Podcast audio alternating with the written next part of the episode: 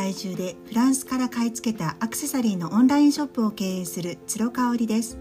完全リモートでの在宅仕事大好きなドラマの話2人の男の子ママの顔を持つ私が気づいたことを発信していきます。ピーちゃん。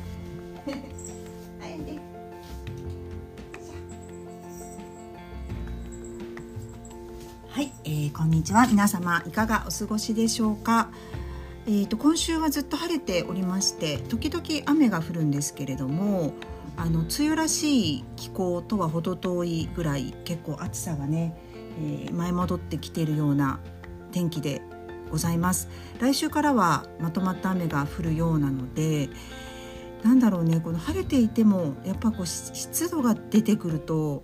体の調子がねあんまり良くないんですよね。本当に体が重いしあの例えば食べ過ぎてしまうとねもうてきめんに胃腸に来るような感じがしますね。私はね個人的に冬の方があの乾燥している冬の方が寒いけれどもあのどうしての体にはね合っているような気がしていて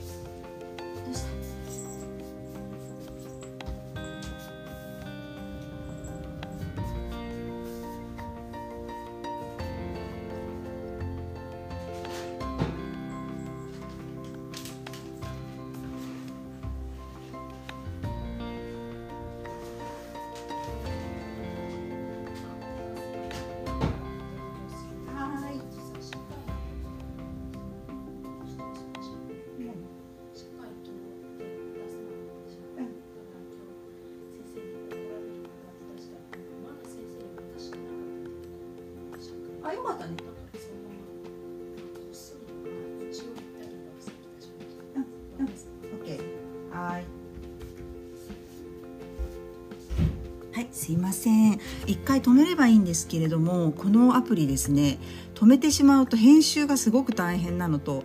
あのバックに流れる BGM が途切れてしまうのでごめんなさい。あの息子との会話も入ってしまいましたけれどもねなんかだるくてね今日もお昼寝を10分15分ぐらいしましたねうんあの食べ過ぎに注意腹6分目7分目ぐらいで済ませるあとはもうとにかく質の良い睡眠をとるっていうことをね心がけたいなっていうふうに思っています。えーと、実は私あと半月ちょっとで、えー、48歳になるんですね。47歳の1年間どうだったかなっていうのを今日振り返りたいと思います。まあ、正直ね40過ぎるとほとんどなんかもう何歳でも一緒っていう感じはするんですよね。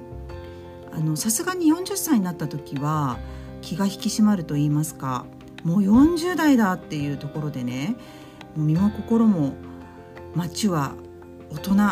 だよなみたいな感じだったんですけれどもあの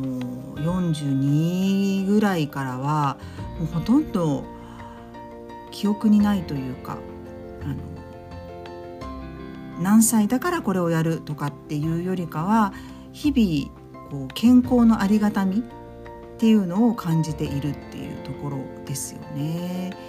でまああの大きなところで言うと、まあ、47歳の1年間はですねあのー、すごくドラスティックに孤独力を身につけたっていうのが一つあります。まあ、孤独力って何かなっていうとこなんですけれどもまあこうあの嫌われる勇気ではないんですが人にこう好かれようとしたりね、うん、なんかそういう気持ちよりも一人で何かをしようとかする欲求みたいなものがすごくムクムクと自分の中で出てきたあの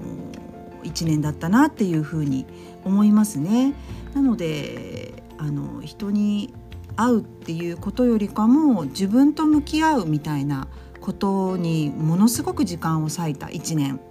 だったかなっていう感じですよね。であのー、個人的にはもう朝のルーティンである朝ライブと、まあ、メルマガとでこのまあボイス・オブ・ウーマン音声配信は結構休み休みやっておりますけどもね。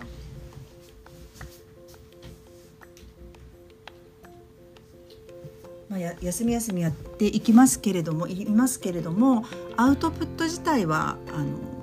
断続的に続けていけてるかなと何かしらの形で1日に1回はあの必ずアウトプットをしてるっていうねことができた1年だったかなと。で実はあの神戸を離れて福岡に、えー、行こうって決めたのもちょうど1年前なんですね1年前の6月でした。で家族で淡路島に行ったんですよ。あのバケーションレンタルっていうね一軒家を借りてあのそこで、まあ、一泊過ごすっていうことをした時にですね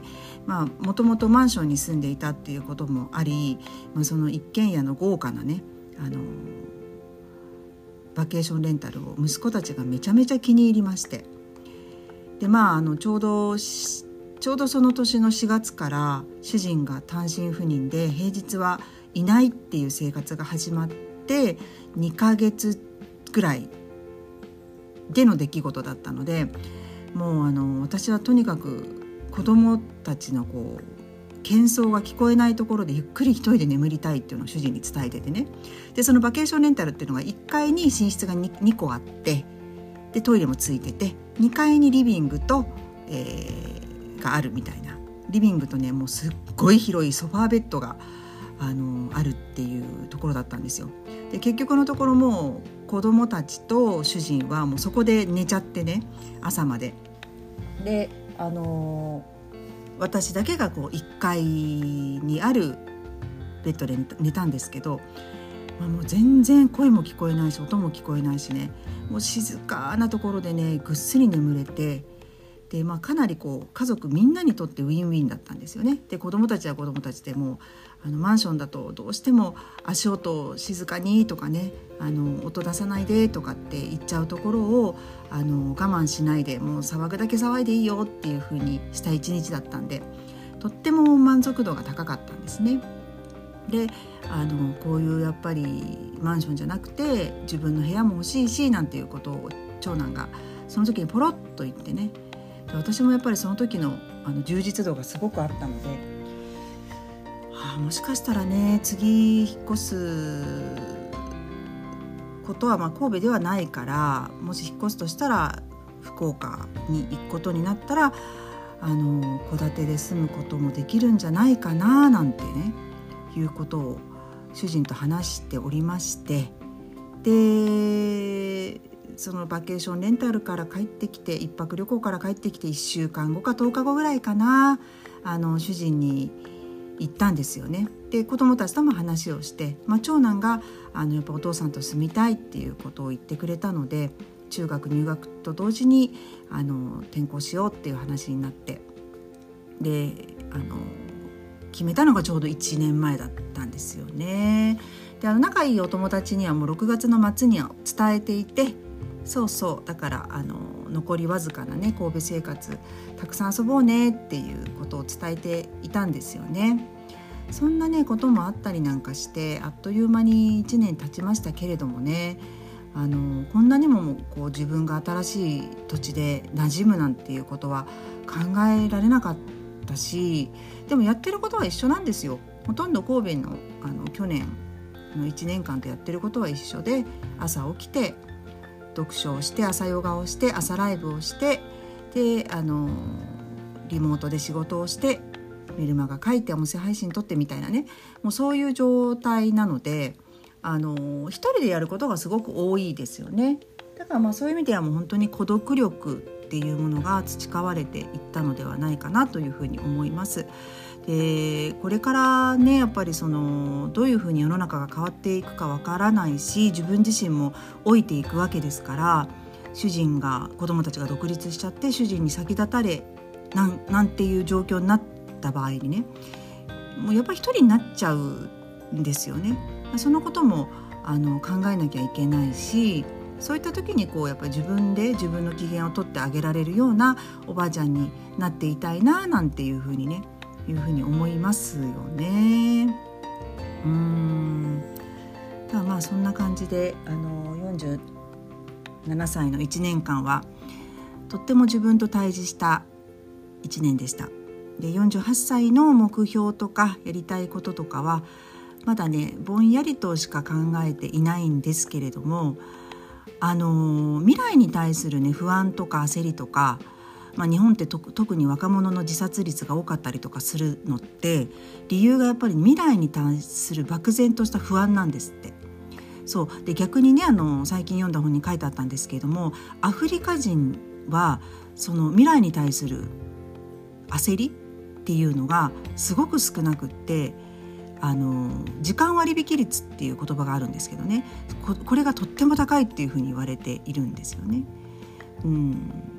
だ楽しいことを先延ばしにするんじゃなくて今今を楽しむっていうことですね。だから今すごい辛い思いをしても5年後に楽しい思いをするんだったら今辛くても OK みたいなものって結構日本人にあるじゃないですか。でも私はあの